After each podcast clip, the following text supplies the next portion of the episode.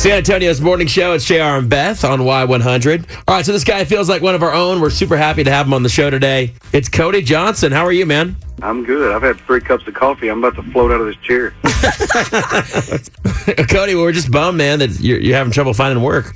I know it. It's killing me, man. I had a joke. I had a month off uh, in December after we played at the Wrangler National Finals Rodeo in Vegas. I took a month off, and you want to talk about feeling weird when you walk back because our first show was about a 6,000 seat room. And Wow. I was like, oh, my Lord, that's the last time I can take that much time off without playing a guitar. I felt Gosh. rusty. You're Well, like, man- do I still remember this? Yeah. No, I was so paranoid I was going to forget the words that I'd been singing for 10 years. Yeah. Well, we're talking to Cody Johnson right now. His album, Ain't Nothing To It, has been a huge album. I mean, talk about the work that went into this. You know, this was one of those things that started in 2017. Really looking, okay, we got another album we got to do. You know, we got to look ahead, got to start writing, and you could feel that pressure then. Um, one of the creative processes that I did this time that I didn't do on any other record was the fact that I only wrote two songs. We we picked a lot more songs for the first time.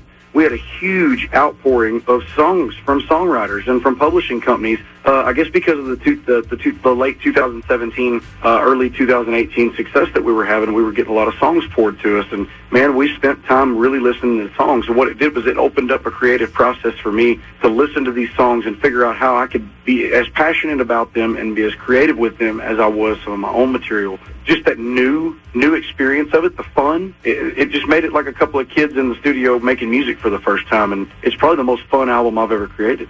You know, it's pretty neat too because we talked to Randy Houser earlier this week. We asked him what he thought about Cody Johnson, and he said, "Man, I just love his voice." So it sounds like a lot of people are competing to have you sing their songs because they just like your style, man. So that's got to be flattering for you. It's extremely flattering. I mean, there's songs co-written by Chris Stapleton and Radney Foster and Tony Wow. Lane. I mean, these are I mean these are these are great songs that have been sitting uh, on somebody's desk, and no, and, and you know, we kind of always used to tell people if the song's too country and you can't get it cut, yeah. send it to me. Hey, Cody, there are so many places that you've played, so many different shows that you've done, so many places you've been. What are some things that you want to do that you haven't done yet? Um, I would like to do some overseas shows. I mean, we've, we've, you know, Australia has been kind of on our radar, and uh, I know there's big things to come, but man, I'm one of those guys. I'm really super hyper focused on staying with the task at hand. You know, I've got two kind of, I've got two groups of people with two different points to prove here. You've got people that have been with me for 10 years and are really worried. Oh no, he made Yeah. a he made a merger with Nashville. And now he's going to change. And to those people, I have the point to prove of hide and watch because I'm not. And then there's the people that have not heard of me yet that I'm getting the the opportunity to be exposed to through Warner Music Nashville and the exposure that they're giving this album. And I have a point to prove to them that this is who I am. Uh, there's nothing about that changing. And the only reason I'm here is because I have, this is who I am, and it hasn't worked in the industry up until this this moment. That's Yeah, so cool. talking to Cody Johnson right now. I, I, I know you're going to stay true to yourself, but I also think that this is exactly what Nashville needs. A lot of different sounds coming out of Nashville that is not traditional country music. and or just, that's not know, the same stuff that's stuff that. So I feel like you got a great pocket because when people hear your voice that haven't heard you in Texas and whatnot, you're not just a Texas country artist. Now that you're a national artist, I mean, this is such a refreshing sound to hear. Like, you know what? This kind of throws it back a little bit with a new flair too, with a younger guy who is absolutely crushing it. So I think you have the timing for this was perfect for you.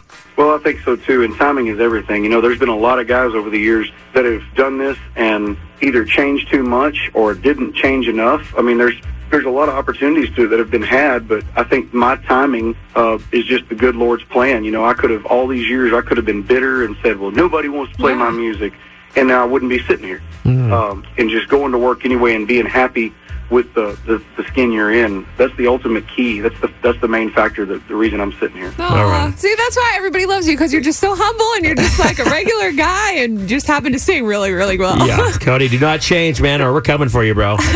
You get too big league for us to stop answering our phone calls, man. We're going to be ticked off. Don't worry about that. All right, brother. Well, listen, I appreciate you waking up with us today and coming on and just being awesome as always. You have a great day. Cody Johnson. hey, thank you both. I appreciate it.